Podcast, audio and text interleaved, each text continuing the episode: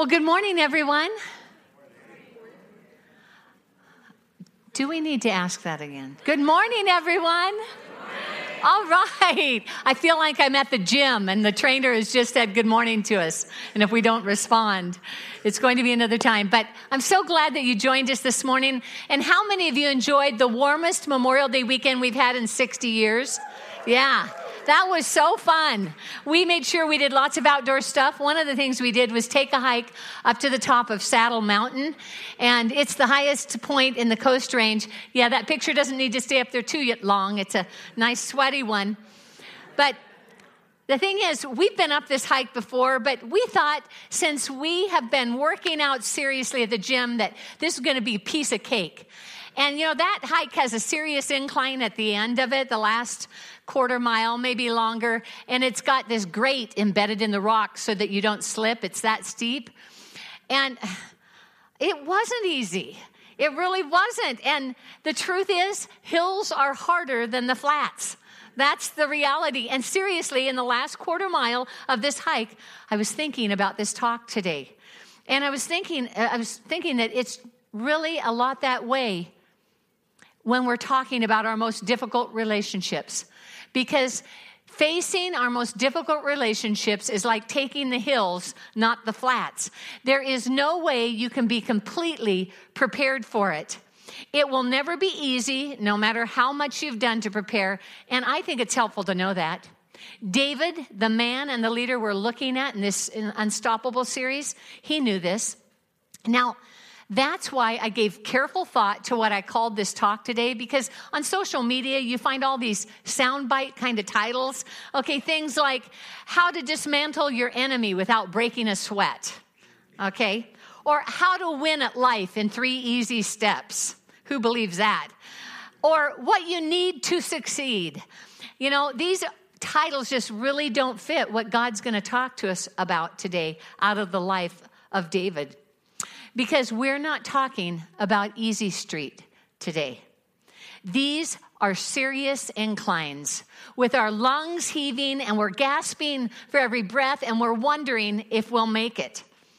We're talking today about our enemies, those people who oppose us, those people who might be hostile to us. Sometimes we know why, and sometimes we don't. And those people who actively work to bring harm to us. Now, just by my saying the word enemies, how many of you had your heart rate go up and you started thinking of maybe something or a situation? So the question is what or who comes to your mind when you think of enemies? I know what mine is. It's fifth grade, my frenemy. That was what I called my on again, off again friend who loved to bait me into fighting her. And I succumbed to it every time. I mean, we're talking fist fighting around the teacher's desk when he was out of the room, of course. Um, on multiple occasions, so much so that my mom ended up in the principal's office with me. The second time that year that I recall, that is. Well, the answer for that little dilemma with that friend, more on that later. What about your difficult relationship? Let's get the spotlight off of me and my problems. Let's talk about your troubled relationships. You know, maybe it's a coworker who complains nonstop at work and dumps her work on you. Maybe it's a fellow student who's trashed you on social media. Or maybe it's a family member who's in so much pain and they've chosen to express that by putting that pain on you, inflicting it on you in some kind of way. Maybe your struggles with a neighbor. Being the president of HOA, I just need to raise my hand right here. Maybe your struggles with a neighbor who just insists on doing things that actually do detract from your experience living next to them as a family and you don't know where you're going to go. Or maybe your struggle is with an international or national political figure. Or perhaps a, an international group with a cause that you don't agree with. You see, across our lifetime, everyone has enemies. Jesus assumed this when he gave his talk to his followers called the Sermon on the Mount in Matthew 5. You can read about it. And David, the person that we're going to look at in this series, Unstoppable, was no exception. So the question is what did David do? And what can we learn from this young warrior, soon to be king, in the eight years of his life he spent running from or being opposed by a guy named Saul? And the big idea today is this that enemies are a part of life, and God wants to help us express His life even in our most difficult relationships. So, David's saga with Saul is told in 1 Samuel 13, excuse me, 18 through 1 Samuel 31. So, basically, he finishes the book. And I'm going to summarize it for you and then we'll look at specific verses within it as we unpack David's best practices in or with our enemies. So today we want to look at this prolonged but early difficult time in David's story. It's just one chapter in his biography, but it's a chapter that a lot of people wish wasn't there. And the reason they wish it wasn't there is because they know it means something for our lives. The fact that he had to go through what he went through. So, David, after being anointed the next king of Israel at age 15, did not have an easy ascension to the throne. And it all started with David's great success as a leader of the troops on the battlefield. Here's what it says in 1 Samuel 18:5. Whatever mission Saul sent him on, David was so successful that Saul gave him a high rank in the army or in his troops. This pleased all the troops and Saul's officers as well. Now, I say, so far, so good, right? He's out there fighting valiant battles for God and country and king. He's a supporter of Saul's, if you will. But have any of you ever heard the sage advice if at first you don't succeed, you will have a lot more friends? It takes a moment, but I think you'll get that. Yes, if at first you don't succeed, you'll have a lot more friends. David knew this reality because when David came back from that epic battle with Goliath that Rick talked about last week, the women in the towns came out with their musical instruments and were dancing in the streets, welcoming the army of which Saul, King Saul, was at the head of them. And this is their refrain Saul has slain his thousands and David his tens of thousands. Saul's response to this was not good as you can imagine. David's success got to him. 1 Samuel 18, verses 8 and 9, it tells about it. It says Saul was very angry. This refrain displeased him greatly. They've credited David with tens of thousands, he thought, but me with only thousands. What more can he get but the kingdom? And from that time on, Saul kept his eye on David. He kept a close eye, it says. Now, this might bring to mind another quote, quote, whose source has never been discovered, but it was made famous in a movie I'm sure none of you ever saw. It's called The Godfather. Because you're so spiritual, you wouldn't have seen that, but me, I did. And it's this quote keep your friends close and your enemies closer. And this is exactly what Saul did. Quite literally, though, this is when all hell broke out. The very next day, an evil spirit comes upon Saul and he tries to spear David to the wall while he's playing the lyre. That was just an ancient harp, a smaller one. Um, that you saw the earlier picture of, of David with. He would play that for King Saul and it would bring relief from this spirit. And while he was doing that, David escaped twice from Saul trying to spear him to the wall. So Saul starts looking for ways to neutralize the threat because you see, Saul was afraid of David for two reasons. The Lord was with David, and Saul knew it, and the Lord had departed from Saul. His favor was no longer on him because of his disobedience, his decision to go his own way, to live life on his own terms, to fight the plan that God set in motion, and to not follow God's, take orders from God. And this extended into his treatment of, of David. So Saul's looking for this way to neutralize the threat You know, because David's not only a threat because God's with him, but he's also this amazingly popular war hero with all of these amazing exploits. And his popularity was also a threat to the power base that Saul was counting on. So, to get rid of David for once and for all, he offers one of his daughters, Merab to him in exchange for David's continued empl- deployment on the battlefield. His thinking is if I give him my daughter Merab, I get in return constant deployment out there doing battles with the Philistines, and the Philistines will take care of David for me. Right? The more battle times he spends on the battlefield, the greater the chance that they'll kill him. So this was a master plan for Saul. He thought it was great. But David inadvertently foils Saul's plan because of his humility. He refuses the offer, saying, Who am I? And what is my family or my clan in Israel that I should become the king's son in law? This amazing humility that releases God's grace. So Saul gives Merab to another man. His plan seems to be apparently striking out, but then he gets word that his younger daughter, Michal, loves David.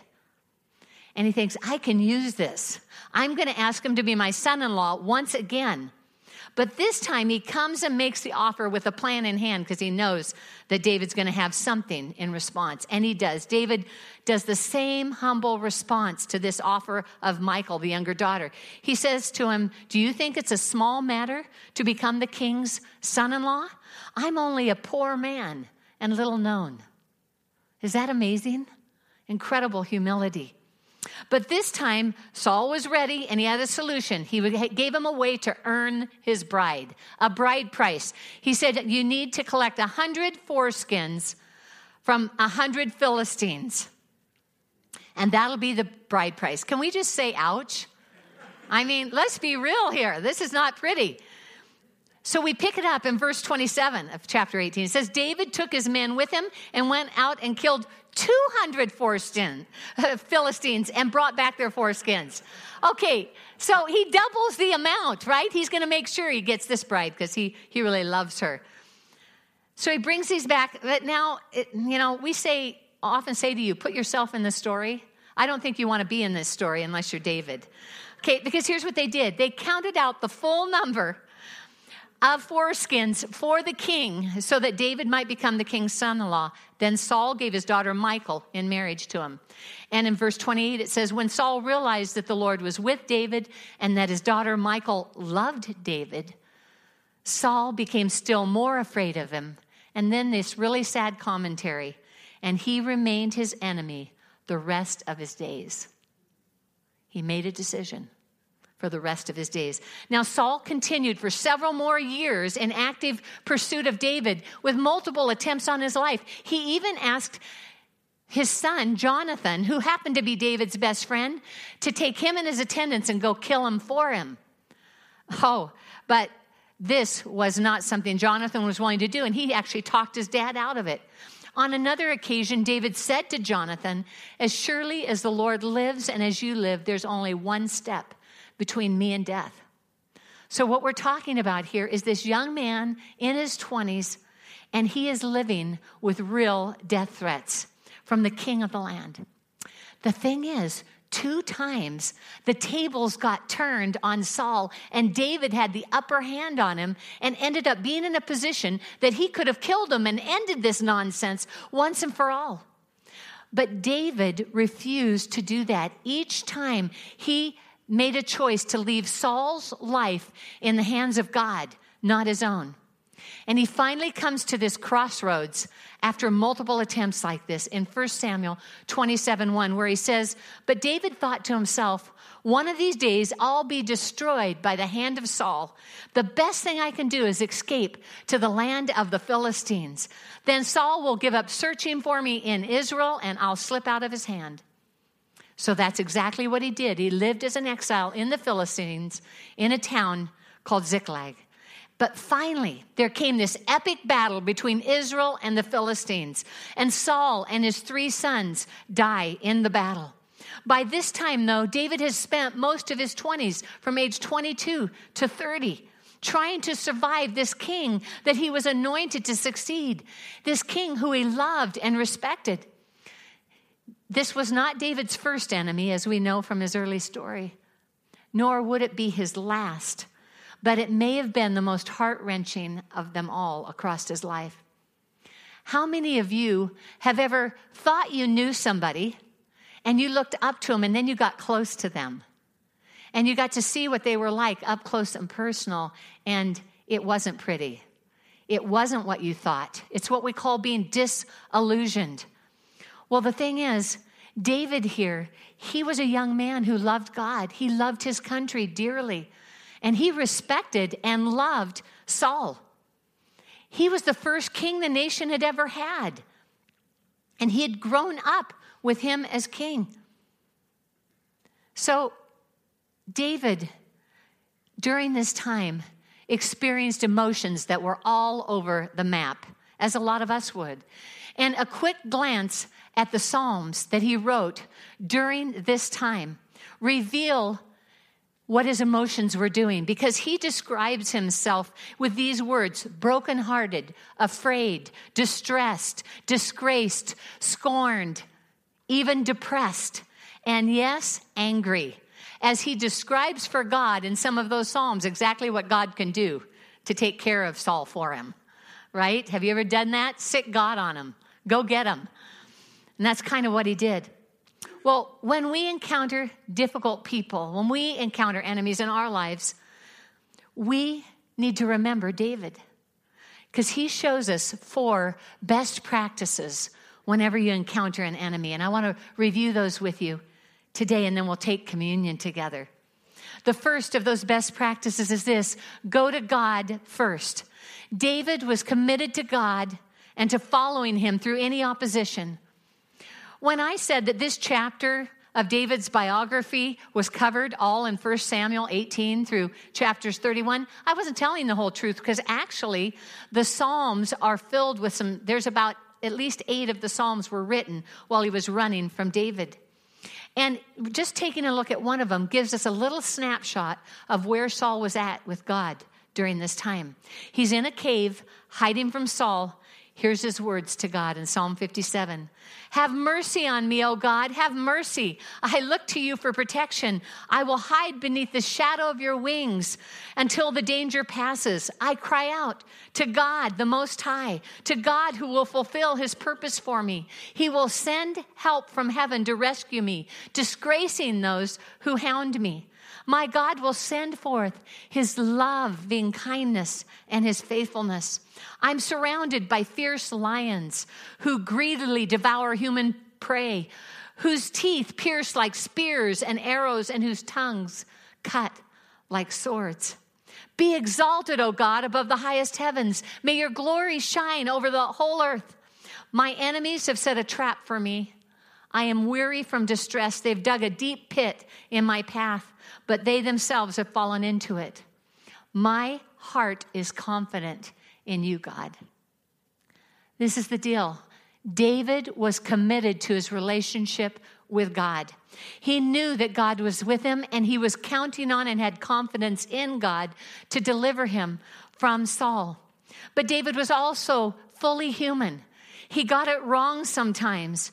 But this is the thing about him. He kept coming back to God. He refused to give up on the discipleship journey, that journey of following Jesus, of putting one foot in front of the other, of keep on climbing even when I'm on the hills, not just the flats.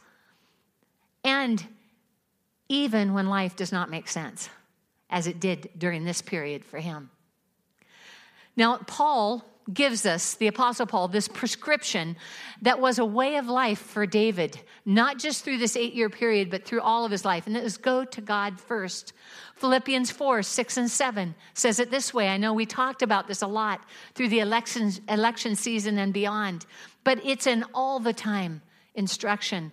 Do not be anxious about anything, but in every situation, by prayer and petition, with thanksgiving, present your requests to God, and the peace of God that transcends, that surpasses all our understanding, will guard your hearts and minds in Christ Jesus. So I was a young woman, just entering my 30s, um, and this idea of going to God first has been reinforced a lot in my life, but especially about going to God with anyone that causes you anxiety. And at this time, it was reinforced for me with my stepmom, Bridget. I was cleaning the bathroom and praying for my dad. And I heard the Lord say, Why don't you pray for Bridget? Now, I realized in that moment, I truly was not conscious of it before then, that I had never prayed for Bridget, ever in any way. Now, after a brief protest with God, where I explained to him that I tried not to think about her, much less pray for her. Now, any of you know how protests with God go? Yeah. Yeah, it's only the beginning. You know you're on a course with him when you start that. So I began to pray for her. Now, God did something amazing when I started praying for her. He asked me to love her, to bless her, to do good to her. And he told me, press into the relationship and find out what that looks like for her. But you see, I had a hard time thinking about what that would look like because to me, it felt like to do that was being unkind to my mom, even disloyal. And I felt like my mom had suffered way too much already. This is just the thinking of an adult child they go through. Divorce hurts everyone, right? So, over time, though, God showed me what to say and what to do for her that expressed love to Bridget and at the same time showed respect and honored my mom. Now, it was not a blueprint that he gave me, that I did, took the little plan from my prayer time and I went out and enacted it. No, it was a conversation with God that lasted over a decade. C.S. Lewis said, Prayer doesn't change God, it changes me. That's what happened. When we pray, the Holy Spirit works in us to help us become more aware of what He's up to in a person's life, even the most difficult relationship that we might have at that given time. And He begins to speak to us and show us what to do and how to love them, how to express His life to the people who oppose us. The first and most important best practice is go to God first. But the second best practice might actually surprise some of us because we've been taught that avoidance is a coping mechanism that isn't always good, right? But I want to surprise you because the next best practice is this when you're facing an enemy, a difficult relationship, the second best practice is to avoid the conflict, at least temporarily. You see, David found a way to avoid Saul and when that was no longer possible, he moved to another country for four years. He took purposeful and inconvenient steps. And I'm saying those words on purpose for us because God may ask us to take purposeful and inconvenient steps to protect his life and avoid the conflict until it became impossible without leaving his own country to do so. So he went to great measures to avoid further conflict with Saul. Let's just review him. He went on the run. He hid in deserts and caves. He faked insanity. Now, I would have liked to have seen a movie film of that one. But David became a refugee in Philistine territory. Unless you think that wasn't anything to him, the Philistines were long-standing enemies of Israel. And David loved his country and he loved God. And he knew they were God's people, and he didn't like the idea of having to go live in Ziklag, but he knew that that's what he needed to do to avoid the conflict right then with Saul. Romans 12, 8 says, If it is possible, as much as it depends on you, be at peace with everyone or live at peace with everyone. And David was just trying to make life work until God did what he was going to do. So remember my fifth grade frenemy? My mom was brilliant. Of course she was. She raised six kids. She's amazing. But she made sure her strategy was to make sure that I was in a different class in the sixth grade than my said friend. Now, she did this to keep us away from each other because she knew that we both needed to grow up a little bit before we could handle each other. But the truth is, for all of us, sometimes we need some time to pray, thank, think, and do before we jump into a head on confrontation with that person that we have the difficulties with. We need the time to cool off so that the executive portion of our brain, that prefrontal cortex, can kick into action. And I want to assure you that as a fifth grader, it didn't kick in for a while, okay? It only got worse before it got better. But bless you, mom. So, this is a shift. This avoiding the conflict, at least temporarily, is all about a shift from being reactive in the relationship to proactive in the relationship. And that's what David chose to do. So we go to God, we avoid the conflict, at least temporarily, and we forgive our enemy. We forgive and let it go. David left the judgment to God on Saul's life. And the essence of forgiveness is to release the other person to God and his judgment and release them from our judgment. And we have to do that over and over and over again, as many times as the situation that you're facing with that person warrants. So David says from his hiding place inside a cave in Psalm 57, I cry out to God most high, to God who vindicates me. He sends from heaven and saves me, rebuking those who hotly pursue me. He had entirely given over what was going to happen to them and said, God, it's yours. You're in charge of that. And he pulled his hands back from it, even though his own life was at risk in the middle of it. Paul says it this way in Ephesians 4 31 and 32 Get rid of all bitterness, rage, and anger, brawling and slander, along with every form of malice. Be kind and compassionate to one another, forgiving each other, just as in Christ God forgave you. Now, I'm not going to go through all the definitions in the Greek of all those words, but let me just assure you that they've covered all of the forms of bad feelings that you can have toward an enemy. Every kind of anger and just upsetness you want. It's covered there and it says to get rid of it. And the only way to get rid of it, it's not like trying to work it out on my own. It's just to let go. Let go of it, but not into some atmosphere. It's let go of it to God, hand it to Him. That's what David did. But I have to be honest with you. Let's be real. Do we always do that? Is that what you feel like doing with an enemy? No, a lot of times what we feel like doing is payback, buddy. Maybe I'm the only one who likes that. But isn't that what we feel like doing sometimes? It's like the trucker who was sitting in this roadside diner, and it wasn't just any diner, it was his favorite diner. And he was having his favorite meal there. It was mashed potatoes and gravy, meatloaf, and green beans. Now, this is really mean to inflict this on this crowd. How many of you, your mouths are just now squirting? Yeah, because we're getting toward lunchtime. This was his favorite lunch. But just as he began to eat his meal, a, a, a, motorcycle gang came in the door and they took the table right next to him. And they had too many people, so they couldn't fit him at the table. And the ones that weren't came to his table and looked at him and barked, Move, we want that table. Now, the truck driver calmly says, I haven't finished my meal. Well, one of the motorcycle toughs takes his dirty finger and just swipes it through the potatoes and gravy and then licks it, eats it. And he said, May, that's not bad grub. And then another guy who was left standing without a table took the guy's cup of coffee and he poured it on what remained of the guy's meal. The trucker stands. He wipes his mouth with his napkin. He puts it back. He gets up and goes to the cash register, pays for his meal, and he leaves silently. Now, by this time, all those bikers are laughing out loud, and one of them says, uh, Ain't much of a man, is he?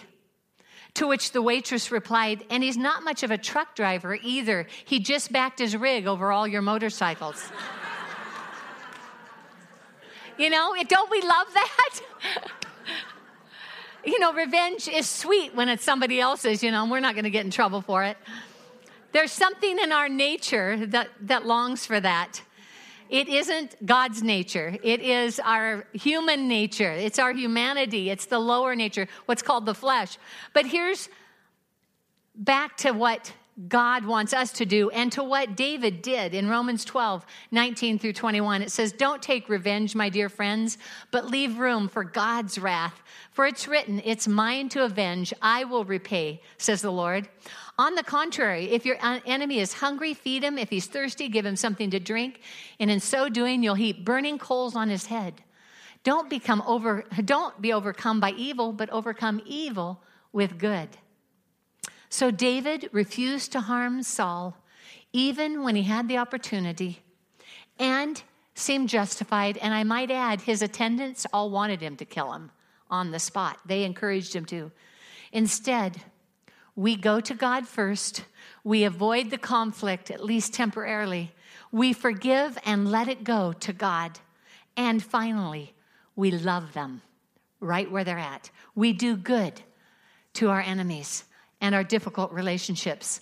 Now, David loved Saul and he did good to and for him. He fought valiantly as one of his warrior soldiers. He played the lyre for him, as I mentioned earlier, to bring him comfort and peace. This was a regular habit that they had so that the evil spirit that was tormenting him would give him rest. He refused to harm him or kill him, even when he was given opportunities to do so. And finally, he did not take advantage of Saul's growing unpopularity and his own popularity. You see, he was a war hero, a decorated war hero, and he could have really counted on that. He didn't use his popularity to draw away Saul's supporters. Instead, he put together this band of outcasts to be his army so that he wouldn't be intruding on Saul's. But even at his death, David mourned his fallen leader with this lament that was really a tribute to him. It actually goes for about 11 verses, but I want to read you just a verse and a half because I think it captures the essence of David's attitude towards Saul and his conviction to the very end of Saul's life to let God be the judge of this relationship. He says, Saul and Jonathan, in life they were loved and admired, and in death they were not parted. They were swifter than eagles, they were stronger than lions. Daughters of Israel, weep for Saul, who clothed you in scarlet and finery, who adorned your garments with ornaments of gold. How the mighty have fallen in battle. You see, David loved Saul in spite of his many attempts on David's life. I have to tell you, I think it's nothing short of miraculous, his attitude toward him.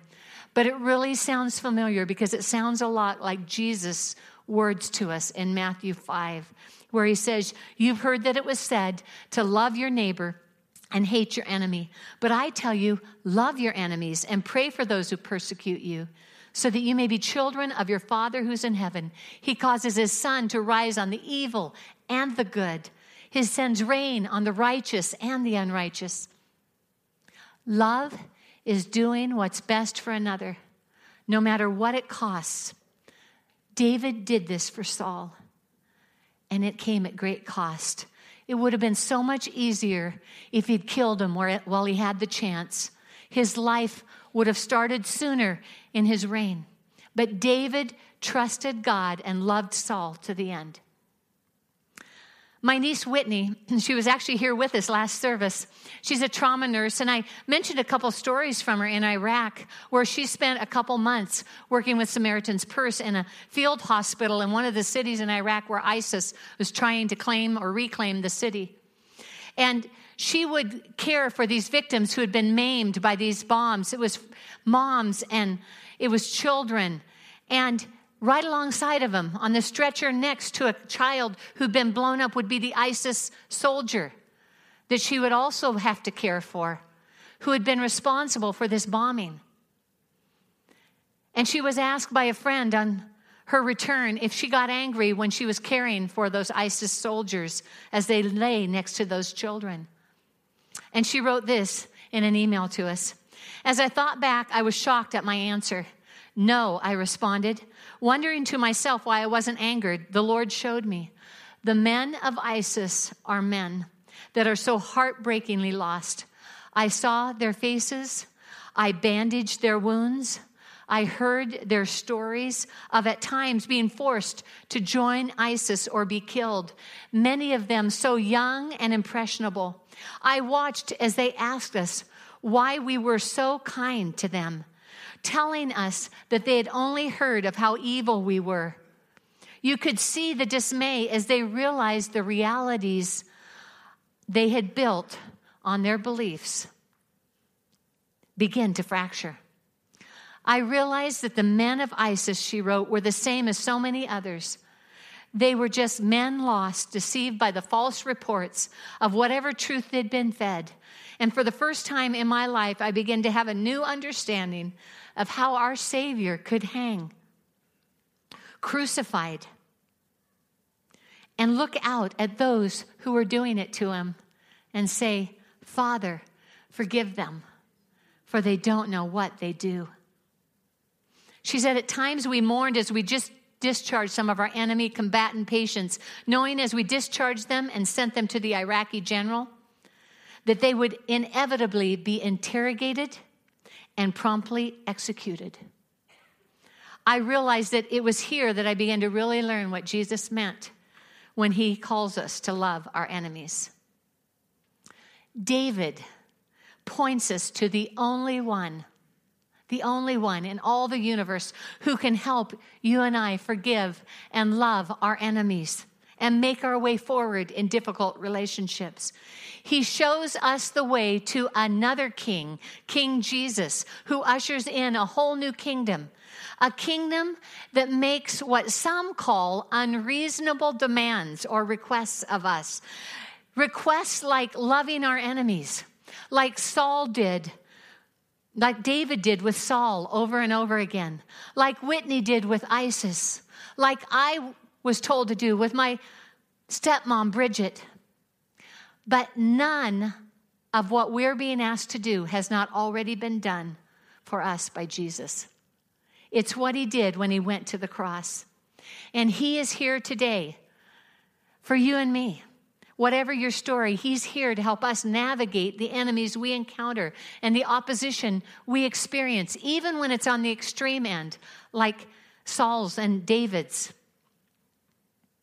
Jesus knows what it's like to be hated by enemies, he knows what it's like to be unjustly treated. Only in his experience, he never sinned. But he's here today to help us our lungs heaving, our gasping for breath as we take the hills instead of the flats, in agreeing to follow Him in how we treat those who oppose us by choosing to forgive and to love. By, yes, sometimes avoiding the conflict for a time.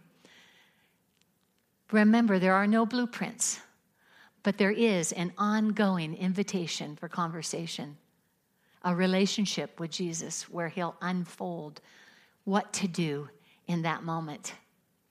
So, my question for us today is I want to invite you to consider what your next best step is. There may be someone or someone's here that your next best step is to say yes to what Jesus did on the cross. You've actually, did you know we are all born into this world with an enemy? We were all born at enmity with God. And Jesus came to take care of that root problem and then come and give us his life so we could express that same life to others. And today could be your day to get right with God. It's as simple as saying yes to him. You'll hear his story in these songs we're going to sing and in the communion that we're going to celebrate. And I invite you to do that. But maybe today you're ready to go public with your faith. It's time for you to show, tell God and everybody that's in the room at the time that you're with Him. And the way we do that is baptism. That's what Jesus gave us to do. And that's going to happen next week. So if that's something you'd like to do, you can write it on your connection card. You can go to Info Central afterwards and let them know, or you could just catch one of the pastors. But last and certainly not least is what God is speaking to us about as well, that has to do with the difficult relationships in our lives. Is there somebody that you need to love and that God's speaking to you about today? Is there something you need to do next? In just a moment, you're going to get a chance to share that in a small group taking communion together. The thing is, here's the challenge to tell a group of people that you may or may not know that you need help requires humility. David was amazing at this in his younger years. And the Bible says that God releases grace to the humble. So I want to encourage you, literally encourage you, give you courage today as we take communion in just a few minutes to go ahead and share that and let your group pray for you. And God will do something for you and help you.